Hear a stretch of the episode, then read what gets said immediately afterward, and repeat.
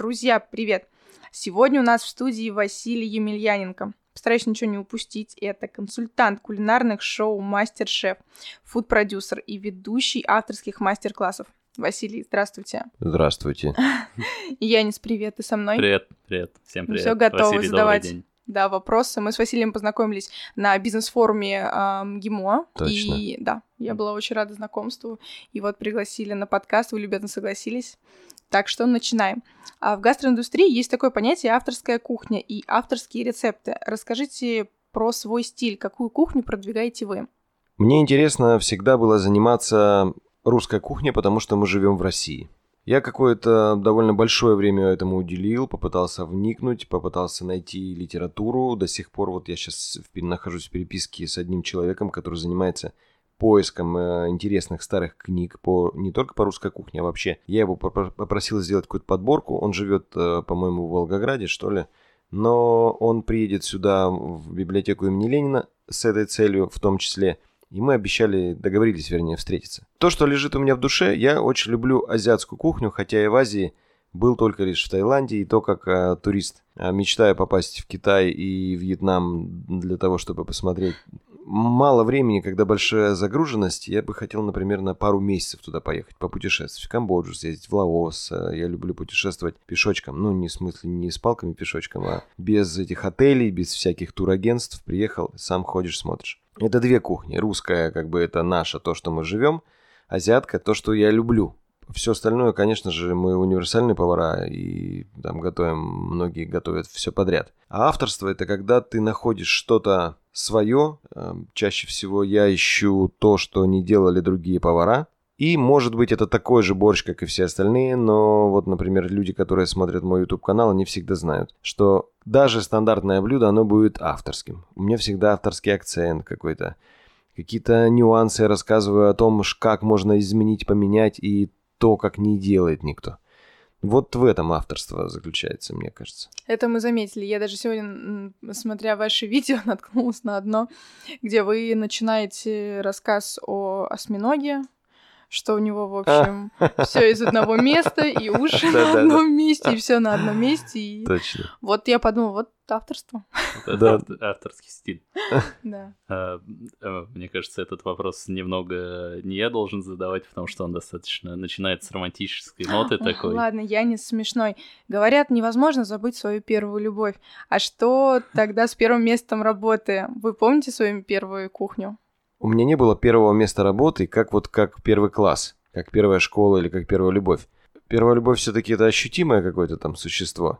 А первая работа это, ну, к чему привязать? К месту какому-то определенному? Ну, может быть, мне так сложно ответить на этот вопрос. Ну, Я- у когда меня вообще вы, никогда нет когда места вы работы. себя осознали, что вы повар, вы можете себя назвать поваром, то где э, была концентрация вашей рабочей силы?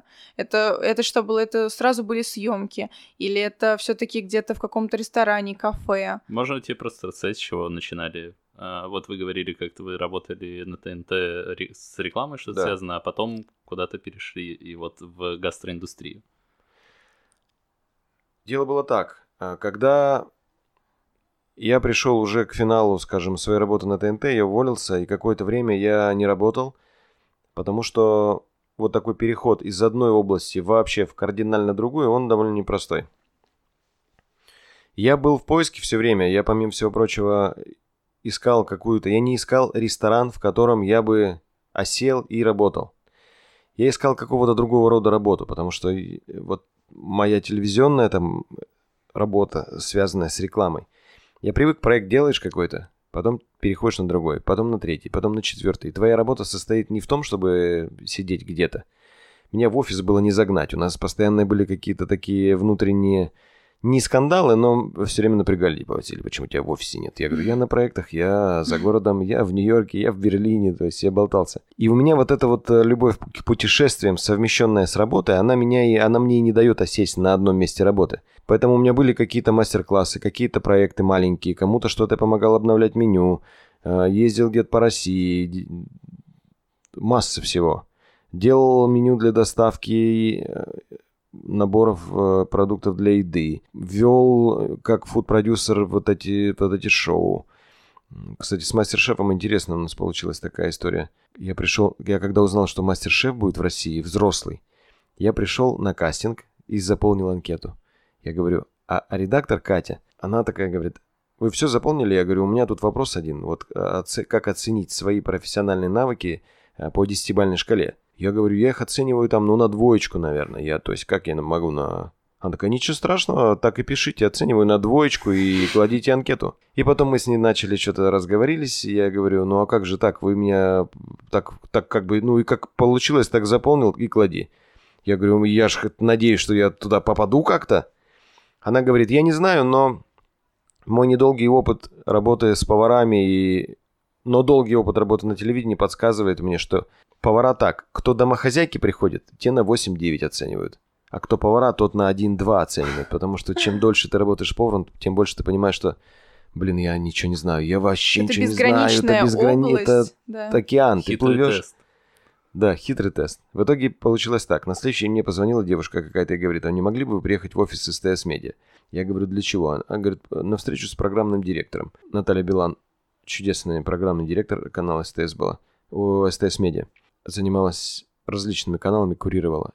И я к ней попал в кабинет. Я говорю, а для чего меня вызвали? Она говорит, я хотела поболтать. Вот смотрите, вы хотите в мастер-шеф? Да. Участникам? Да.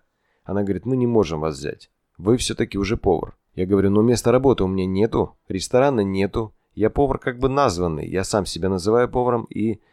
А а вы же у вас пока в кастинге запрещено быть профессиональным поваром. Я не профессионал.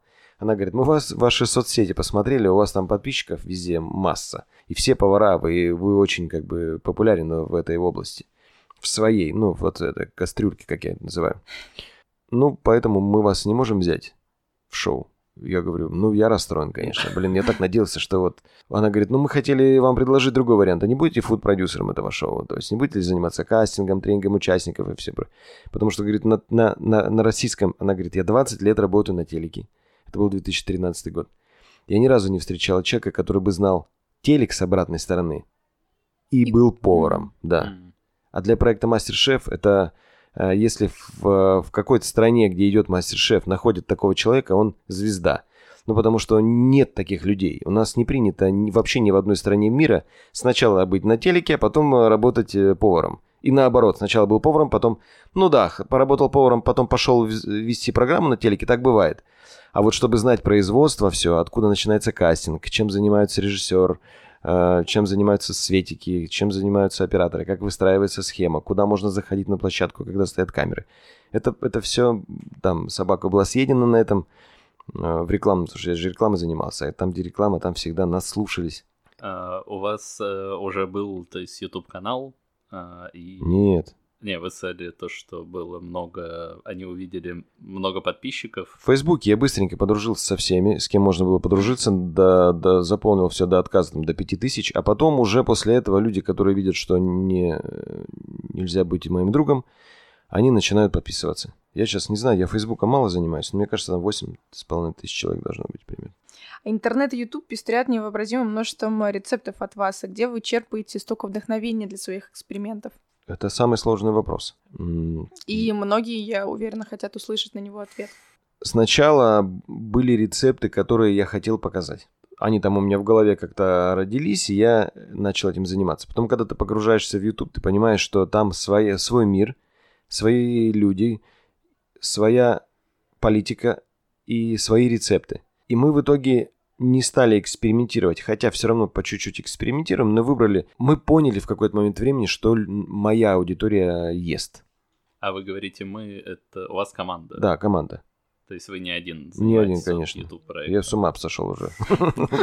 Если бы один занимался. Сам, сам Я всегда говорю, я не хочу один заработать всех денег. Я готов делиться, только чтобы кто-то еще работал вместе со мной. Ну, то есть, я, не, я зачем мне тащить все это на себе? Мы так с партнером договорились, 50 на 50 мы деньги делим, мы, но 50 на 50 занимаемся каналом и все. Если бы было 10 человек, и мы бы зарабатывали 10 миллионов, я бы каждому по миллиону раздавал себе миллион. Зачем мне как бы все 10 миллионов? Э, Ну, это бессмысленно.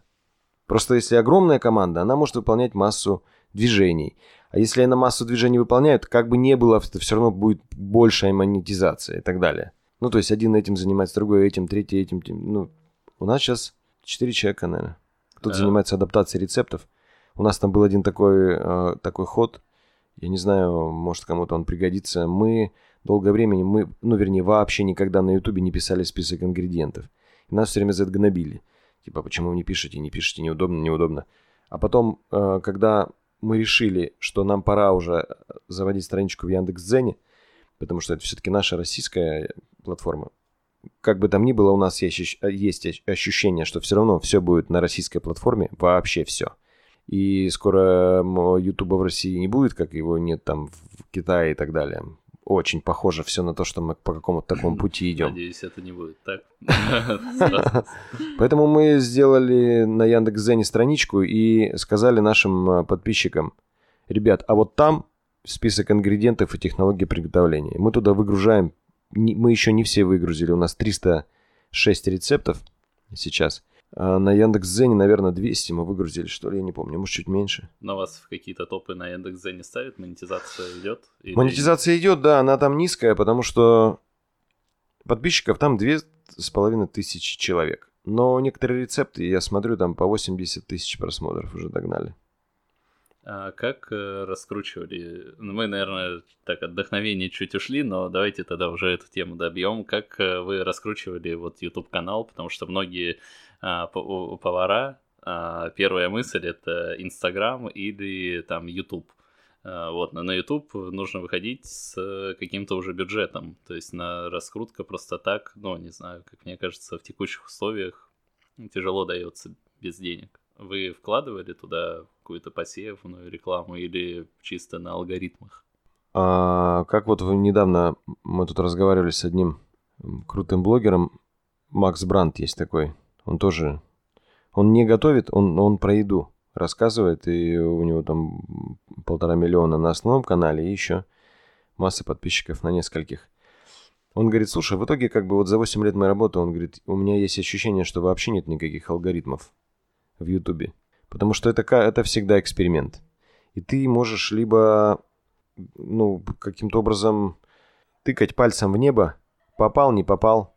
Вот кто попал, тот набирает обороты. Кто не попал, тот не набирает. Сложно научить другого человека проходить тот опыт, который проходил ты. Если, может быть, в копании ямы это и подошло бы в механическом а, труде, то в творчестве никаким образом. Нельзя художника сказать, вот ты учи- рисуй как Васнецов, и ты будешь таким же крутым. Нет, это вообще индивидуальная вещь. Ну, Понятно. Ты можешь как раз-таки вдохновить, показать своим примером. Вот это очень можно. Ам, и, э, есть такая тренер одна, Юлия Вогман, она говорит, ну, мне, она говорит много чего, но мне нравится одна фраза. Она говорит, делай, что делаешь, и будь, что будет. Если ты не будешь этого делать, ничего не будет. Ты просто должен это делать. Но я, слава богу, не делаю то, что мне не нравится, поэтому, скажем так, что я себя заставляю делать то, что мне не нравится, нет, это не, это не, то, не про то. То есть канал это все-таки... Нет, я устаю, да. Мы вчера приехали со съемок э, с загорода снимали 5 рецептов э, с Вебером как раз для гриля Веберов, для грилей Вебер. Это всегда прикольная тема, выездные съемки, лес и так далее. Но э, съемки это когда ты стоишь вот с 10 утра там до 10 вечера. Мы Пешком. с- Мы, снимали недавно 4 рецепта для Ешь деревенская э, компании, и вот Даша тоже, ну, это, да, это сколько, 10 часов, еще подготовка, Да не, наверное, несколько часов, дней. часов, да, 12, безусловно, это очень сложно. Да. это стоять, стоять, стоять все время. У нас там все вокруг такие типа. Посев, это все основные элементы знают все. Надо посев, посевом заниматься. Нужно м, распространять, искать партнеров крупные платформы, чтобы они там тебе помогали, статьи и так далее, перетекание аудитории. Потом э, нужно дружить с порталами еды, которые тебя поддерживают периодически. Что еще? Надо следить за рынком, что на рынке происходит. Ну, то есть это вы подходите как к бизнесу, то есть э, то, что приносит деньги. То есть вы коллаборируете там с вот Вебером вы говорили. Ну, это, это спонсоры уже, которые приходят, когда у тебя там больше 100 тысяч подписчиков, начинают приходить помаленьку спонсоры. Сами вас э, находят или... Конечно, да, сами. Нас сложно не найти, но и люди, которым нужен digital, они сидят, они в курсе все, что происходит. А в Ютубе все очень просто, там ты регистрируешься как предприятие или как юрлицо, по-моему, я не знаю точно. Ну, как компания регистрируешься. Ты Ютубу, Ютубу задаешь вопрос, ребят, нам нужны э, такие-то каналы, такой-то таргетинг мужчины, женщины, возраст, э, локация и так далее.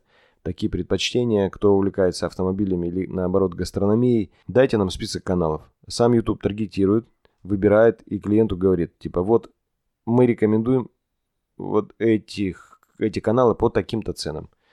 И цена на канал может быть совершенно различная. Может быть, если канал, допустим, даже полутора миллионный, но текущая релевантность низкая, то есть мало просмотров, и он такой не спадающий, очень мало дополнительных подписок, и он э, идет вниз, то даже на полутора миллионам там можно тысяч за 10 разместиться. Охваты будут небольшие. А есть каналы, которые там по 150 тысяч, и релевантность высокая. У нас, когда был, был рецепт, вот этот наш топовый рецепт пока, его никто еще не перескочил, в смысле из 300 рецептов, внутри нашего канала, это скумбрия, посол скумбрии. А, он сейчас 2,3 миллиона, 2 300. И все время подтягивает чуть-чуть, по чуть-чуть, где-то где по 100 тысяч он за 2-3 месяца набирает еще дополнительных. Поэтому каждый там за, там за год еще 1500 на, на, набегает. У нас было 150 тысяч, и у нас скумбрия нас, короче, перла прям вон, по вертикали вверх.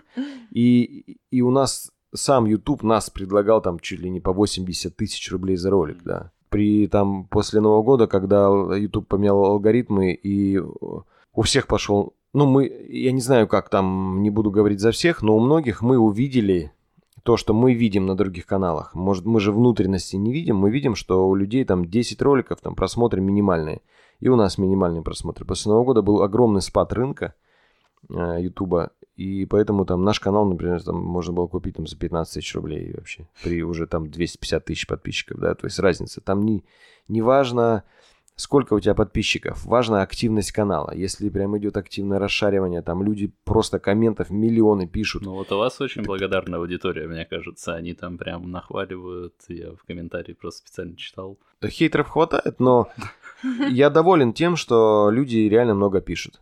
То есть там даже 30 тысяч э, минималка там просмотр ролика какой-нибудь там ППшный, который нафиг никому не нужен. И мы уже сказали... Довольно честно. Все, мы уже продюсер мне, Валя говорит, нафиг никаких ЗОЖ ПП, блин, больше, чтобы я тебя не видел, не слышал вообще слова даже этого.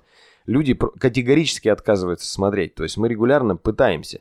Там каждые три месяца я говорю, ну ладно, давай там какой-нибудь смузи замутим, давай какую-нибудь идею протолкнем. Давай сделаем, расскажем, что такое раздельное питание. Ноль, ноль. То есть вплоть до того, что около него стоят там по 100 тысяч просмотров, а он типа 10, 12, 15. То есть, ну вот это все там, опять же, зависит от того, разнообразно, не разнообразно. Нужно приучать своего зрителя к тому, что ты либо делаешь одно и то же, есть каналы там, которые одни, одну выпечку пекут и все. Ну, не выпечку, я неправильно сказал, а пироги и все, что с тестом связано. Выпечка это торты, там разные-разные всякие булки, хлеба. А когда у тебя пирожки, пирожки. И очень пир... даже популярная, думаю. Да, да, есть одна барышня такая, которая уже и книгу выпустила по своим рецептам. У нее открываешь, там, там просто одни, одно тесто жареное, все в сковороде. И думаешь, вот люди есть, которые и на нее подписаны реально много. А мне очень нравятся YouTube каналы, которые какую-то жесть выпускают, но прям очень-очень любительские. Я не знаю, ну такие еще антуражи, там не хочется как-то кого-то обижать. Ну мы они... иногда, да, натыкаемся там, как э, какой-нибудь такой очень а, характерный мужчина готовит шашлык. Вот просто угу. шашлык для своей семьи. Снимается все явно одной камерой. Не, это еще нормально. Нет, когда... я думал, ты про это. Вот если раз. вспомнить Обломова первый, наверное, выпуск, когда он там делает сосиску в тесте на ужасной какой-то кухне, и вот э, в таких, э, ну, в таком стиле ролики, и у них там по полтора-два миллиона просмотров, и это удивляет. Это происходит позже. Сначала на этих роликах нет просмотров. Ну, вообще-то да. У меня на первых роликах тоже там по 5-3 по тысячи просмотров. А потом, когда ты догоняешь уже, народ такой, типа, аж чем он занимался тогда, когда начал? Надо посмотреть, с чего он начинал. Да, Был ли да. он гением сразу? Да. И да. они опускаются вниз по ленте и такие смотрят, какой крайний ролик, и начинают его смотреть. Но если откатиться все-таки к вдохновению, неужели у вас не бывает такого, что вы проходите, видите какой-то продукт, и все загорелось, захотелось с ним готовить, или а, вдруг вдохновились там рецептом какого-то, там, не знаю, датского шефа, или вдруг в книжке что-то прочитали. Как вот это с... ну, вы постоянно что-то готовите, но откуда вот силы моральные на это а, у вас? На производство нового, но не быть ремеслом. Да. А, я смотрю комменты. Ну, скажем так, горе от ума. То есть приготовить там могу много чего. Как выбрать в этом шкафу, блин, ту футболочку, которую нужно одеть сегодня? Типа, ну хорошо, лето сегодня, да, нужно что-то легкое. Но, блин, это целая полка легких футболочек. Хорошо, синяя, красная, еще что-то. Я у себя в голове закапываюсь, и я не могу решить, что выбрать. Поэтому помогают комменты. Я смотрю, так, один коммент. О, паэлья. Потом дальше какие-то какие совершенно сумасшедшие. Расскажите, как солить блюдо. Ага, а еще как там повернуться на кухне в правую сторону, не показать тебе? Ну, то есть там есть совершенно безумные. Выбираешь адекватные комменты, потом отслеживаешь. Я же повар, я поэтому название определенным образом отслеживаю, мозг сам отслеживает. То есть я могу назвать, э, допустим, в определенный период, там, в четырех роликах, какое самое большое, большое количество было запросов на какие блюда. Или около этих блюд. И все, потом раз, читаю, читаю, делаю себе пометочки. У меня есть большой файлик того, что мы уже отсняли, и того, что планируется. Я туда заношу. Есть друзья, которые мне говорят, например, чувак, вот нету, ни у кого вообще нет такого рецепта. Я говорю, этого рецепта нет ни у кого, потому что его никто не ищет в интернете, раз. Mm-hmm. Во-вторых, он нафиг никому не нужен, только тебе, потому что ты гламурный подонок, и ты выбираешь из еды самое вкусное. А все остальные вот эти, обернись по сторонам, они просто пожрать, им просто нужно топливо. И моя аудитория в большей степени, она топливная такая. Им, они все ругаются Начинаешь ресторанное блюдо, даже простое делать, они не смотрят. То есть такие, ну да, классно, и чё? А сделали вон какой-нибудь, вот это вот жаркое сделали, картошка, э, курица и, и все, и запекли, поставили. Три движения с двумя продуктами. Тук-тук-тук-тук-тук, уже за 4 дня там больше 100 тысяч просмотров. То есть люди едят простое топливо, им простую еду надо. Поэтому уже на этом этапе я понимаю, что мне нужны простые блюда. И я думаю, из 300 рецептов у меня очень мало рыбы. Рыбу мало смотрят, но ее и просят. Вот мы каждый раз делаем, а ее не смотрят. Но много просят, реально. Поэтому периодически выдаем рыбу. А, очень мало субпродуктов, но субпродукты это такое как бы конек э, или там козырь в рукаве, который всегда... Сейчас вот скоро вот на, на, на следующей неделе выйдет а, печеночный торт. Это та, это та шняга, которую я вообще говорил. Я никогда в жизни готовить это не буду, я есть это не буду. Я приготовил его и понял, что я сам для себя его вкусно приготовил. Ну вот реально, просто мне жена такая говорит, я никогда вообще печень не ела, и мы вообще в дома у нас не ели, и в Питере не ели, и ты никогда не готовил, потому что и у нас дома это не принято. И тут этот печеночный, это, это вкусно. Я догоняю то, что вот, ну, как бы есть какая-то простая штука, что можно добавить, чтобы было вкусно. Добавляешь несколько ингредиентов, в этом и авторство заключается. Рассказать людям, как сделать вкусно. Но люди пока, вот у меня мало, 367 тысяч подписчиков, пока большая часть из них мне не доверяет. Ну, вот я им добавляю, говорю, добавьте вот этот ингредиент. Они говорят, этот ингредиент, да ладно, да, да ну ерунда какая-то же. Я, -то... и они у себя в голове не, не находят. они-то знают лучше, естественно. Не совсем так. Они не знают и не доверяют. А потом, которые люди все-таки решили довериться и попробовали, у меня в личку потом засыпают, что, блин, окажется, в окрошке вот эта вот ложка соевого соуса, она просто все решила, и мы теперь будем до конца жизни только так готовить. Я, я каждый раз говорю, вы попробуйте. Когда вы попробуете, вы откроете новый мир для себя. Я только этим занимаюсь, популяризацией.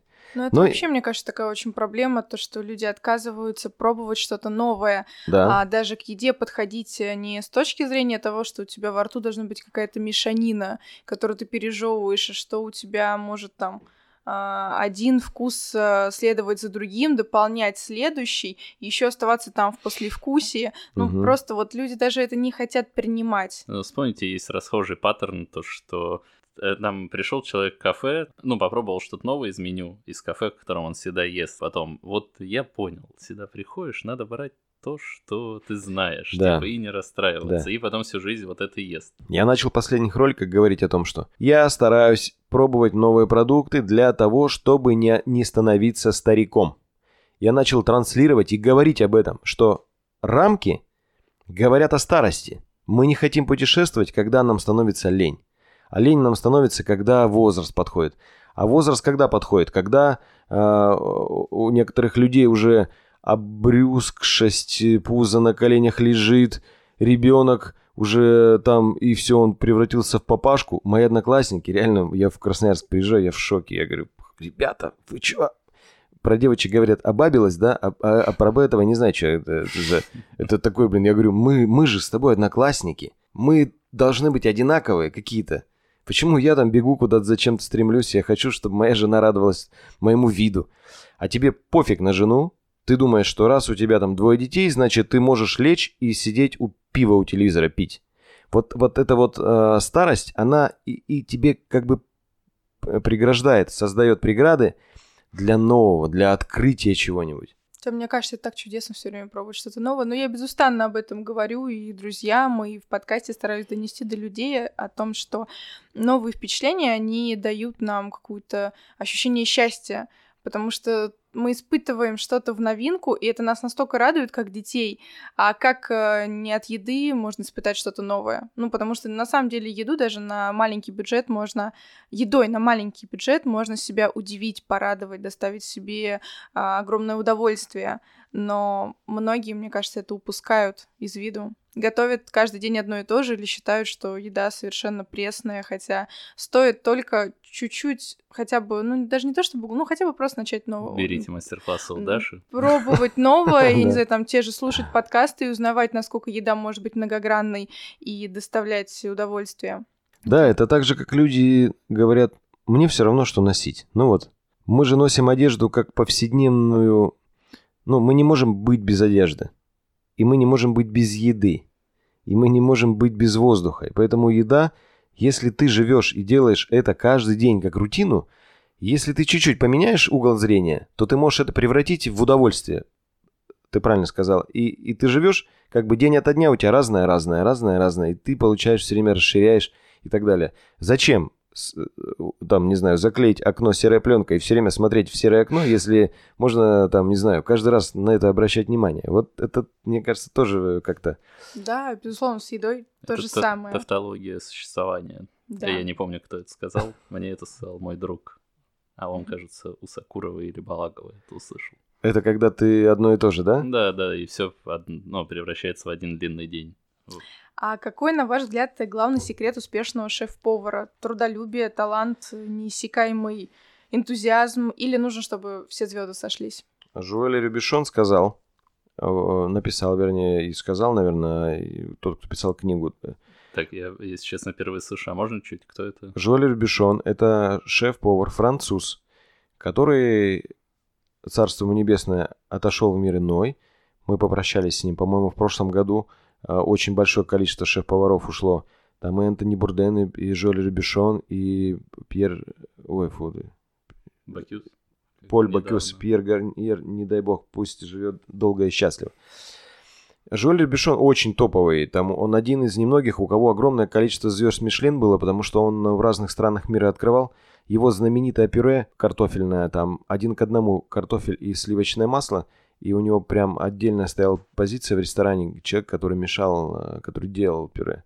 То есть там определенная технология, оно довольно сухое, оно большим количеством масла сдабривается, от этого становится и потом украшается черной икрой. Ну вот человек всю жизнь это делал, достиг, и про него там многие бы сказали о том, что именно пюре Жуаля Рюбишона вот известно по всему миру. Он написал в своей книге о том, что повар это все-таки человек талантливый.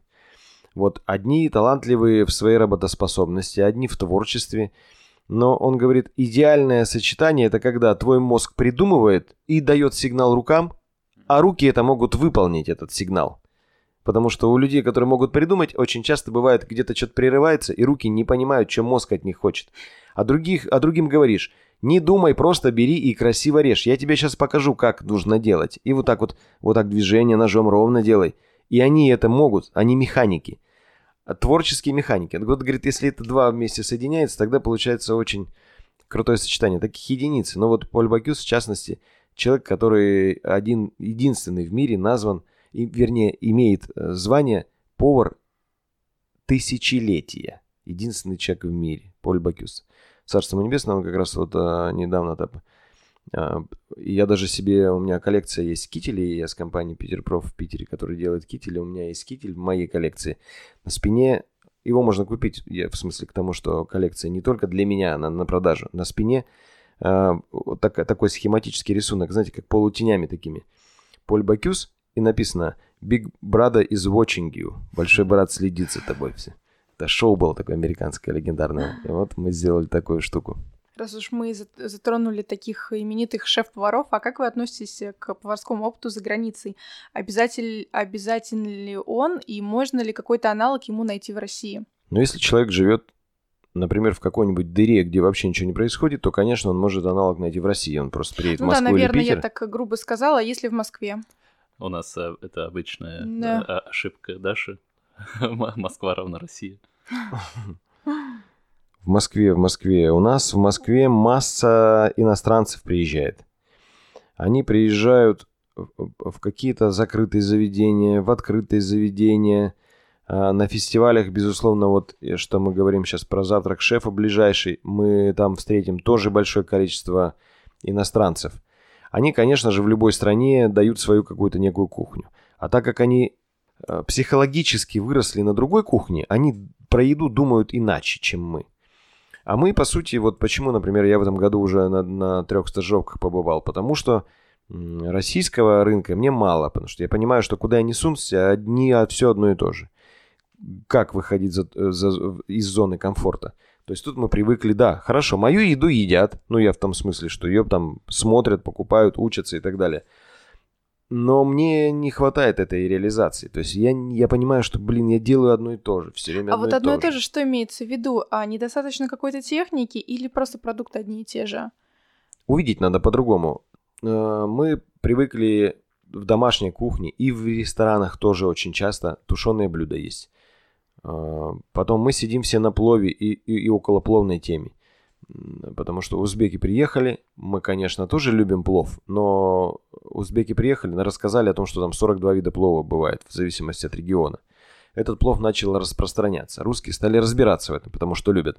Ой, нам чиханский не надо, нам давайте праздничный. Там нут есть и барбарис. А в чиханском нет барбарис там или еще что-нибудь. Там зиры больше, меньше, здесь иранская, там черная. И получается, что у нас засилие чихан, у нас засилие э, продолжение, новый виток японской кухни, уже не в таком виде в американском, а уже в более каком-то таком простом в японском. Италия уже отошла, и большое количество пошло вот этих вот современных э, русских ресторанов. То есть, когда как бы никто русским его не называет, но мы понимаем, что там ну, все то же самое, что мы ели, только немножко по-другому. И вот из этого вырваться очень тяжело. А на любой стажировке за рубежом там я был в трехзвездочном ресторане, три звезды Мишлен. Они готовят классическую французскую кухню. А где? Блин, мы там не готовим. А где именно? И- Э- Это город Межев от, э, от Цюриха, от аэропорта, ой, от Женевы, не, не от Цюриха, от Женевы, от аэропорта ты прилетаешь в Швейцарию, там самое ближайшее. Это горный массив, где Монблан и где Шамани, Куршавель, и вот эти все курорты горные. А можно чуть поподробнее вот э, про стажировку, как вообще вы попадаете на них, платите ли вы за них, э, как находите и как выбираете заведение? Тут есть несколько вариантов. Э, Либо мы знакомы с шефом, либо находим случайно или не случайно. Но мы же все равно с поварами общаемся. Кто-то что-то там где-то сболтнул на какой-то вечеринке. А я вот там был там-то. Потому что вот одна девочка, моя очень старинная знакомая, сказала, написала мне, что она в Таиланде была у, в три звезды Мишлен в азиатском ресторане. Я ей говорю, я к тебе обращусь потом. Я обязательно обращусь, и с помощью нее я попаду в этот ресторан, потому что мне, я хочу посмотреть, что такое три звезды в Азии. А первую стажировку, вот как раз в Межеве, мне подарила супруга на, нов- на день рождения. Она такая говорит, а вот о чем бы мечтали повара? Я говорю, я не знаю. Она говорит, у тебя день рождения, просто я думаю, что тебе подарить. Я говорю, ну она говорит, я знаю, что ты фанат ножей. Я говорю, я ножи, я уж всех, кого надо, знаю, ножевых про- производителей, лично со всеми знаком, потому что это я, я, в- доступе должен быть с ножами, иначе я не могу просто мечтать, я должен их добывать. Ну, если не нож, то ну доску Ну, разделочную. доску разделочную, я говорю, она говорит, ну, я тебе там это оттуда привозила, отсюда привозила, ты уже со всеми древесниками здесь в Москве знаком, тебе уже так бесплатно дают просто поснимать, потом обратно возвращать. Ну, Не угодишь, ну Да. фартук получай. Я говорю, я не знаю. Она говорит, ну вот аж мечта, мечты какие-нибудь. Я говорю, ну, наверное, вот о чем мы мечтаем? О том, чтобы стажировку где-то пройти. Ну, потому что здесь я всех шефов знаю, везде вхож в каждый ресторан. Если не вхож, э, я могу потратить полчаса, и я буду вхож в этот ресторан. не выходя из своего дома, потому что нужно просто лишь познакомиться, и потом шеф э, говорит, о, брат, а чё ж ты ни разу не был в моем ресторане, ты приезжай, я тебя накормлю чем-нибудь. Но это уже в этот, э, в этот текущий момент времени. И она говорит, я тебе дарю во Франции. Она за, она, она, как, я не знаю, как это, вот когда живешь с человеком там десятки лет, и она как-то это чувствует. Ну, потому что там живешь, говоришь с ней, книг полны, ты можешь почитать все, что угодно, интернет есть а доступа нету. И когда ты среду меняешь, и мы просто поехали, она говорит, у меня билеты куплены, там проживание, наши друзья нам э, оформят. Это вообще идея, это, это друг нашего друга, которого вот там, у меня клиентка, это ее молодой человек, а это его друг во Франции. И мы приехали в эту, во Францию и, в общем, попали вот в этот ресторан. Три звезды. Ну, крутой ресторан, конечно. Как называется? Он называется «Флакон де Сель». Что потом мы ссылочку на него прикрепили. Фло, флокон де Сель, да. Значит, во Франции как потом выяснилось, уже когда заготовки сделаны, перед вечерним сервисом обязательно весь став собирается и кушает. Или как э, кушает, много, многие не любят это слово, ест. Кстати, не понимаю, почему. Я, так... да, кушает это прекрасное домашнее такое уютное слово, а ест это типа иди ешь. Так говорили мне, когда папа на меня был обижен за двойку, иди ешь. Вот, а кушать, мама, пойдемте все кушать. Это ласковое слово такое.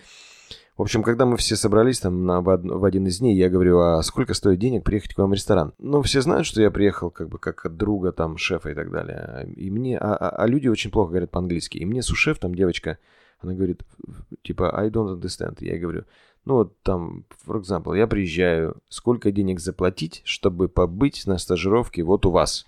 Она говорит, ты имеешь в виду, кто кому платить должен? То есть люди вообще даже не понимают, о чем речь идет. Я говорю, ну я плачу тебе за то, что у тебя стажируюсь. Она говорит, у нас так не принято. У нас э, вот звездная среда мишленовская. Во-первых, у нас все повара с улицы не приходят.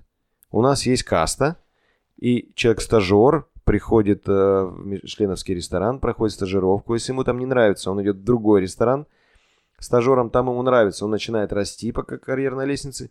Потом ему э, разонравливается, он переоценка ценности, он идет в другой мишленовский ресторан, потому что, не дай бог, он уйдет простой, он не вернется обратно.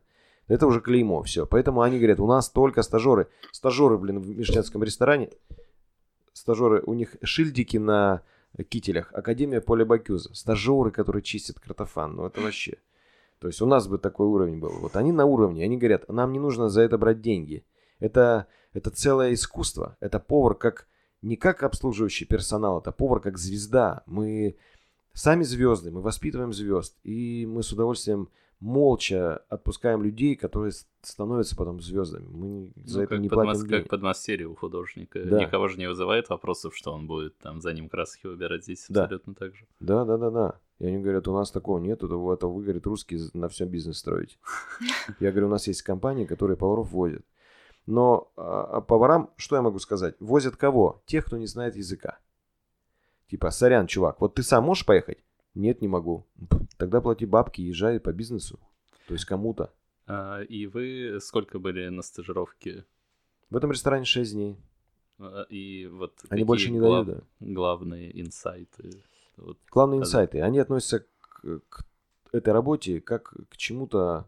Ну, то есть у тебя нет в текущем время, когда ты работаешь, у тебя нет ничего. У тебя есть только вот эта работа, ты здесь и сейчас, и никаких телефонов, ничего.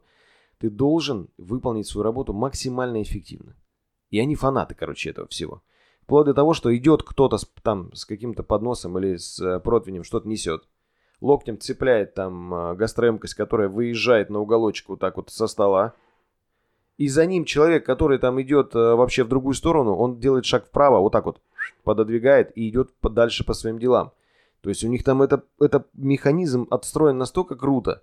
И ты понимаешь, это три. А потом, когда я в Голландию приехал в одну звезду Мишлен, я прям понял кардинально, а в чем разница. Вообще. То есть там никто не поправляет. Если что-то, не дай бог, упало, слава богу, если они это в мусор выкинут. А если это продукт более-менее дорогой, они такие подумают три раза. Так, в мусор выкинуть, ну на пол упало, но мы же как бы часто моем полы, да? Ну, значит, это не очень смертельно. Давай это оставим.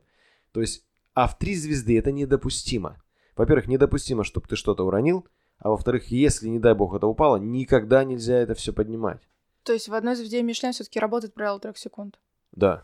На что упало студент, упало на газетку, да. Теперь понятно. э, там надо пробыть какое-то время для того, чтобы это увидеть. Просто так, конечно, никто не увидит. Просто так, конечно, блестящая кухня, все круто одеты, все кла- классно, чисто и все молодцы. А вот когда внутри начинаешь, обязательно в любой команде есть вот эта ложка дегтя. Обязательно человек, который чуть-чуть неаккуратнее, чем все остальные. Вот и вот прям, а в Мишленовском нет, вот а в три звезды нет такого человека. То есть его кто-то вычисляет и выгоняет. И типа раз все остальные, все, там, блеск. То есть вечерний сервис все колпаки одели. В одной звезде нет. Вечерний сервис никто колпаки не одевает. А те, кто просто отмечен, ну, А забегал. Кто просто отве- отмечен.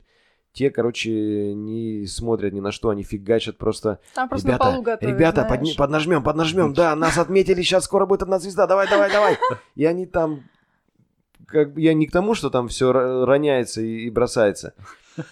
А, они находятся в состоянии такого типа, блин, да, мы уже, мы уже, нам нужно поднажать. И они, конечно, следят.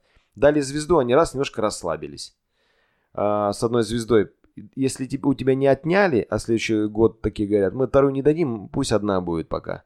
Вот тогда человек начинает задумываться, а что ты расслабился? Надо же дальше фигачить. И они потом опять собираются и начинают вверх идти. А когда три звезды, есть во Франции один ресторан, я не назову сейчас его название. 32 года он держит три звезды Мишлен. Самый рекорд, рекорд э, в книге рекордов Гиннесса. Три звезды, потому что у тебя, когда есть три звезды, две звезды, ее могут отнять. И могут э, дать. Или не отнимать три звезды. Ты вот как бы находишься на этом уровне, надо поддерживать. В общем, спокойнее всего ресторанам, у которых нет звезд. Нет звезд. живешь себе, Мгм. вообще отдаешь блюдо, Мгм. и все отлично. Ни нервяков, ничего, вообще хорошо. Совершенно верно. Какой-то мишленовский повар э, с несколькими звездами, он, э, он то ли отказался, как сказать правильно, но перестал поддерживать, сказал, что это слишком тяжело и нужно соответствовать каким-то внешним стандартам, ну, которые, в общем-то, как будто никто не знает, но на самом деле там все понимают, что должно быть в твоем ресторане, чтобы ты соответствовал. Это, ну, такой Ну, это эпа- моральное. эпатаж, возможно, какая-то конф- э, ну, нон-конформист такой. Э, Это, это тусовка. А вот, вот, например, 50 Best есть Сан-Пелегрино, да, номинация? А Владимир Мухин находится, по-моему, я, если не ошибаюсь, на 23 позиции. Не- блин, вот я вообще лох, не знаю номер позиции Мухина. Ну, в общем, мы находимся в- А, Мухин находится на какой-то топовой позиции. на топовой позиции, да. Это тусовка. И туда не попадают э, определенные люди. Так же, как не попадают, например, на русские фестивали. Или на завтрак шефа. Это своя тусовка. Организаторы фестиваля любят определенных людей и считают, что идеологию должны продвигать они. И поэтому те повара, которые вот тут, они, например, не, не могут быть на другом фестивале. Или наоборот. Начинаешь дружить с фестивалем с другим, тебя эти такие типа задвинули. Типа Кстати- серии, ты там дружишь, вот и дружи. Кстати, да, я заметил э, там гастрит и этот... И пир. И зав... Ну, в общем, у Ну, них... э, завтрак шефа делает пир групп. Они Ну, делают пир, завтрак шефа и ряд еще мелких И у них фестивалей. различается просто сетка лекторов довольно Да. сильно. Да. Да. Хочется, конечно, чтобы все были более объединены, мне кажется, чем входили в какую-то конфронтацию или считали, что там одни чего-то недостойны. Да, это Мне довольно кажется, это- естественно. Ну, Нет, это естественно, но, наверное, хочется какого-то объединения, чтобы все это двигалось дальше, как по мне. Мне- я всегда говорю, как, как очень... Это же несложно понять. Мы друг другу не, в, не конкуренты внутри шефского. Потому что все шефы разные. Нет ни одного одинакового человека. Нет ни одного шефа, который бы работал вот в этом конкретном направлении. Кто бы, например, там, я делаю супер эклеры. И все такие, ну, я делаю супер эклеры, и я тоже только их продаю. И я, и я, и я, и я еще, еще 26 человек, которые оказались твоими конкурентами. Нет. Все делают все разное. У каждого свои люди, у каждого свои поклонники, у каждого своя аудитория. Как я могу, э, там, если мы говорим про YouTube, с Обломовым конкурировать или не конкурировать, или с Лазерсоном? Лазерсон матерится. Обломов, э, у него определенный стиль ведения, стиль одежды, стиль подачи блюд, у него вообще все другое. У меня вообще третье все. У меня миллион лайфхаков внутри каждого ролика. Я по-другому разговариваю с людьми. Я не матерюсь, потому что меня смотрят целые семьи, и я, я хочу, чтобы они продолжали меня смотреть. А Лазерсон считает, что, например, это его мужская аудитория, ну и он даже опросы делает, типа, с матом вкуснее, и народ там голосует «да». Но, но да, понимаешь, там у него там 200, там 30 тысяч, у меня там 360, а когда-то у него было там 100 тысяч, у меня было 0. И мы вот как бы идем по определенному пути. Я по своему пути иду, я вообще ни, ни с кого пример не беру. И каждый раз говорю, а что вы в конфронтациях находитесь? Вы что делите-то? У вас столько проектов, что кажется, и как вы успеваете спать. И все-таки по секрету нашим слушателям, какое из направлений вашей деятельности является самым прибыльным? Ну, сейчас э, является самым прибыльным это ведение мероприятий каких-то крупных или участие в фестивалях. Угу. Ну, будь то вот сейчас Алтай там. Ну, например, вот какие сейчас на горизонте у вас? Я сейчас улетаю в Алтай в ближайшее время. Там будет э, фестиваль Алтайское холмогорье.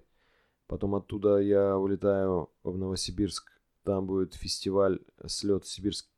Сибирской гильдии шеф-поваров. А оттуда потом в Красноярск. Там нет никакого слета. Но у меня там в конце августа мы сейчас обсуждаем в Томске ведение мероприятия. Там, где есть площадки шефские, нужен модератор. И, как правило, человек, который знает всех шефов лично. Ну, не всех хорошо, 85% все равно попадается кого-нибудь. Ну, мы не можем всех знать. Кто знает еду, кто сможет задать правильный вопрос там, про еду шефу на профессиональном уровне.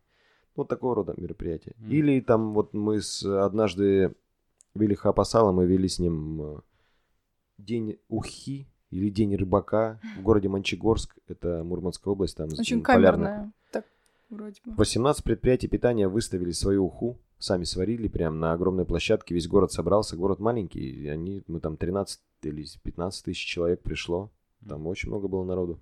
Согласны ли вы с, с утверждением, что у повара никогда не настигнет потолок развития? Всегда есть чему стремиться и совершенствоваться в этом ремесле. Потолок наступает тогда, когда, э, когда повар э, перестает обучаться. Вот он говорит такой, типа, я за свою жизнь научился готовить великолепнее всех. Салат с помидорами и луком красным. Никто вкуснее не делает заправку. Вот это топ. Я, и он, он останавливается. То есть начинает одно блюдо доводить до совершенства. И, и все. И потом все приезжают к нему и говорят, вот у него лучшее там картофельное пюре, как у Жоэля Рюбишона. Вот тогда начинается, мне кажется, какая-то э, какая останов... остановка. А когда ты, если вообще в широком смысле взять, конечно, кто-то растет, кто-то новые тенденции выкидывает на рынок. Ты это все анализируешь, думаешь, блин, действительно, и можно в этом направлении, в этом, в этом. Хотя все придумано, но все-таки... Конечно, здесь невозможно застопориться, просто даже Нет. сам рынок, он тебя подгоняет, постоянно столько нового всего появляются. А мне кажется, каждый день рождается какой-то новый шеф, у которого можно что-то перенять да. интересное.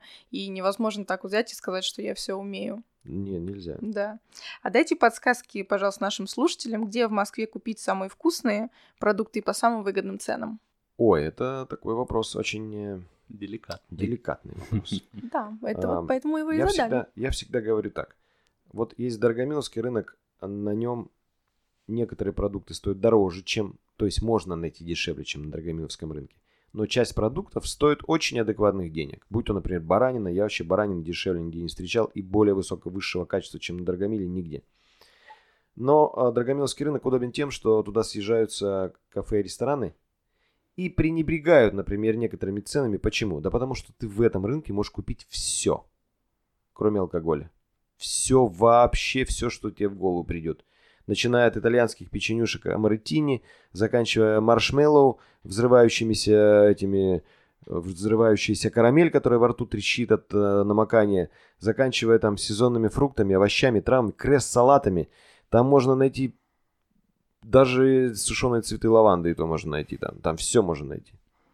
В общем, на Дорогомиловске все. Ну, на Дорогомиловске. Да. Я с ними дружу, я там все очень часто закупаюсь, и я не стесняюсь их рекламировать. Это не реклама, это, это что? Это то место, где можно ну, это хорошее место, найти. куда можно поехать и домохозяйке, и обычному человеку, ведь спокойно, да, и там ресторану. не запутаешься. Это не как фуд-сити, в котором можно просто заблудиться, верно? В любом, на любом рынке нужно знать, что если ты выглядишь как э, заяц, э, которого выгнали на поле, на котором сидят волки, и ты там ведешься, палишься все время – то, конечно, тебя там разуют, разденут. Это прям к бабке не ходи. Это смысл рынка. Но когда ты немножко с наглецой, когда ты задаешь правильные вопросы, когда ты... Я вожу экскурсии, на экскурсиях объясняю, как нужно вести себя на рынке. Как продавцы палят тебя, что ты... Они тебе дают продукт один, и какой-нибудь кусок мяса, и говорят, вы вот про вырезку И если ты не понимаешь, что он держит в руках, и такой говоришь «да», все, он тебе продаст все. Он, Очень они тебя проверяют, все проверяют. неплохо. Они тебе показывают под томат, ты им говоришь, а есть томаты там вкусные, они тебе говорят, да, вот они. Ой, да положите мне, все, он тебе В общем, ребят, положил. если вы до этого подкаста думали, что сходить на рынок это вам так, знаете, размяться, то вообще-то это все серьезно. А почему на меня ты смотришь? Ну, Ну, в общем, я это я просто- на самом деле, будем откровенны. Василий, большое спасибо, что пришли. Очень интересная беседа, прям такая вдохновляющая. Да, спасибо. Да, и вам Хотела спасибо, задать еще кучу вопросов, но вы человек занятой, понимаем, надо вас скорее отпускать. Ну, есть повод встретиться еще. Конечно, да, спасибо. конечно. Тем более мы рядом живем. Совершенно верно. Всем пока. Всем Пока.